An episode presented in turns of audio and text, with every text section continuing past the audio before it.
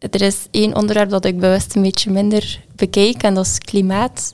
Omdat dat een heel grote angst is voor Ja. mezelf, het klimaat en de opwarming van de aarde.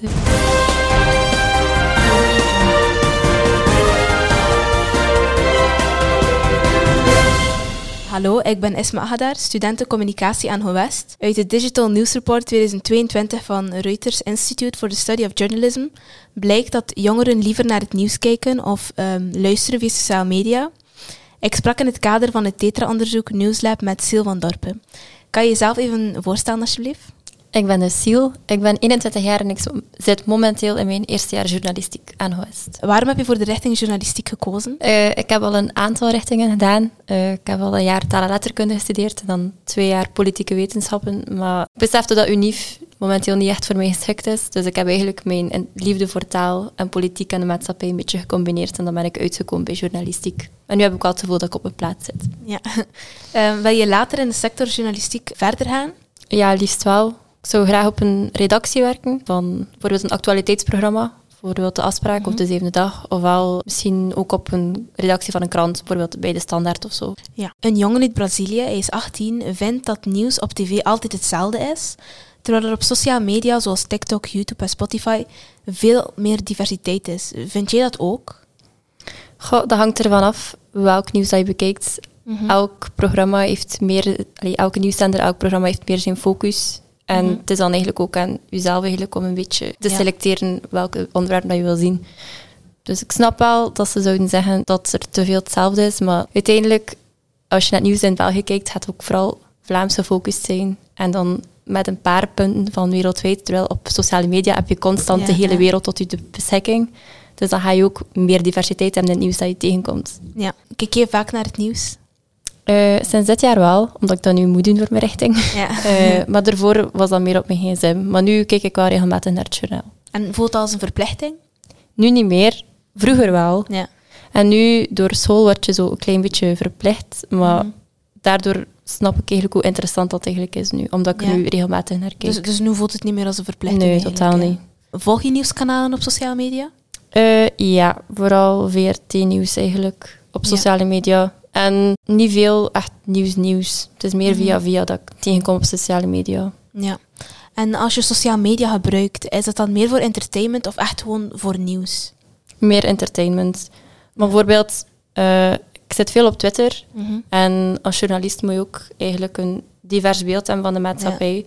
Dus ik probeer op Twitter ook veel verschillende soorten mensen te volgen die verschillende denkwijzes hebben. Dus dan ga ik wel actualiteit toepassen op die mensen, want die gaan altijd hun mening geven over een bepaald onderwerp dat aan bod komt in de actualiteit. En dan zie ik ook de verschillende meningen daarover en een beetje het discours, maar niet per se voor nieuwsartikels Ja. of zo. Vermijd je sommige kanalen omdat er te veel nieuws op komt?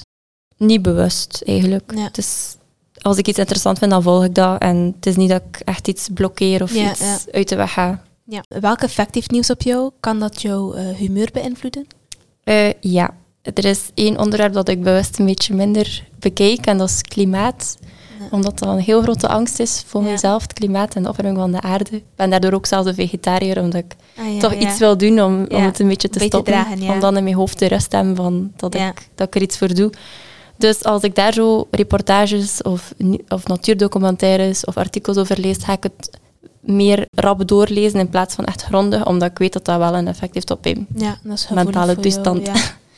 Ehm, maak je een onderscheid tussen zwaar en licht nieuws? Ja, maar niet bewust. Het zijn zo ja, regionale artikeltjes. Of, of er is is- daar dus duidelijk verschil in met onderzoeksjournalistiek, dat dat eh, pagina's lang is. Ja. En heb je één van de twee liever? Ehm, ik kan wel genieten van een goed onderzoeksjournalistiek.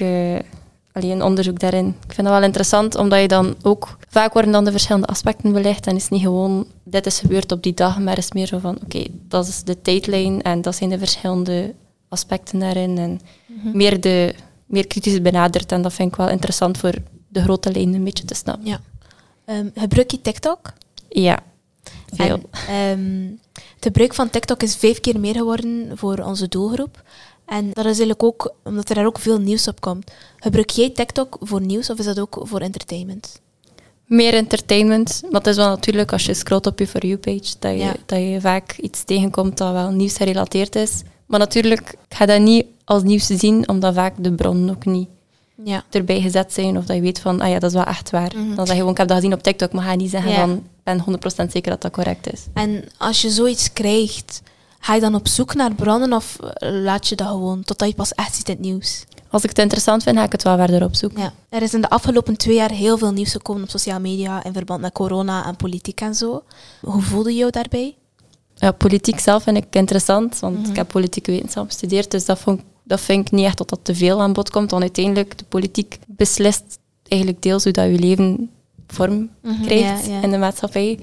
Dus het is, wel, het is wel noodzakelijk dat je daar veel mee bezig bent, vind ik. Maar misschien omdat het net zodanig veel in het nieuws komt, dat mensen daardoor juist weer afgeschrikt worden erdoor. Mhm. Dus dat snap ik ook wel. Maar van corona, ja, het was, het was de crisis die aan de gang was. Ja. En er moest, allee, het was eigenlijk het enige dat aan de gang was op dat moment. Dus je moest eigenlijk de cijfers weten, want Ja. je moest weten hoe dat de toekomst eruit zag voor Mhm. ons. Dus ze kon misschien wat minder in het nieuws gebracht hebben, maar ergens heb ik iets van, het veranderde elke dag. Dus ja, het moest elke dag weer een nieuw artikel geschreven worden daarover. Want het is wel wat dat elke dag evolueert. Snap je waarom anderen dat, dat nieuws liever willen vermijden? Ja, want uiteindelijk, als er veel herhaald wordt of Ja. veel hetzelfde, kan ik snappen dat sommige mensen van, ja, het is altijd hetzelfde. Maar ja, het is... En eh, vind je dat er te veel nieuws over dat onderwerp kwam of niet zo erg? Goh, ik heb iets van, er is misschien veel nieuws, maar je kiest ook nog altijd zelf Mhm. hoeveel dat je ervan consumeert uiteindelijk. ja, dus wel, ik heb zoiets van, als ik het... Ik heb dat liever dat er wel is, dat ik weet van, als ik het nodig heb, kan ik het opzoeken. Want als Mhm. je dan bijvoorbeeld een bepaalde dag iets hebt van, ik wil nu weten wat de cijfers zijn, Mhm. en heb maar de cijfers van de week ervoor, Ja. dan, is u, allee, dan zijn uw cijfers niet meer up-to-date. ja. En vind je dat door de corona bijvoorbeeld, dat er andere belangrijke onderwerpen verborgen werden gehouden? denk het niet, want uiteindelijk in 2020, de start van corona, kwam Black Lives Matter heel hard Ja, op. ja. En dat is wel heel uitdrukkelijk ook in het nieuws Mhm. gekomen. En dan was er ook die discours van, ja, mag je gaan protesteren terwijl dat Ja, er lockdown is? En uiteindelijk denk ik niet dat er echt veel dan ook vermeden is, want er waren nog altijd gaande conflicten, want dan is het misschien niet altijd in de nationale nieuwszenders dat gebracht wordt, maar op, op sociale media en op andere nieuwskanalen, dan, dan leefden die, die discussies wel, denk ik. En nu even over fake news. Wanneer beschouw jij iets als fake news? Als de bronnen niet correct zijn, Waar vind je makkelijker ehm, fake news volgens jou? Ja, op sociale media is het makkelijk om iets te verkondigen Ja. dat echt waar is. Zoals ik daarnet zei over TikTok. Ja, ja, het is vaak dat je TikToks bekijkt en dat mensen ook tegen elkaar op school zeggen van ah ja, kijk, ik heb dat gezien op TikTok. En dat aannemen voor waar, terwijl de- er vaak daar geen bronvermelding bij is en dat je Mhm. echt niet zeker weet of dat, dat wel correct is. Ik denk dat we genoeg hebben gebabbeld voor vandaag. Dank u wel voor die tijd. Ehm, je luisterde naar een podcast in het kader van Tetra Onderzoek Nieuwslab aan HOWEST. Wil je meer weten, surf dan naar www.howest.be slash communicatie. Dank u wel voor het luisteren. Dag.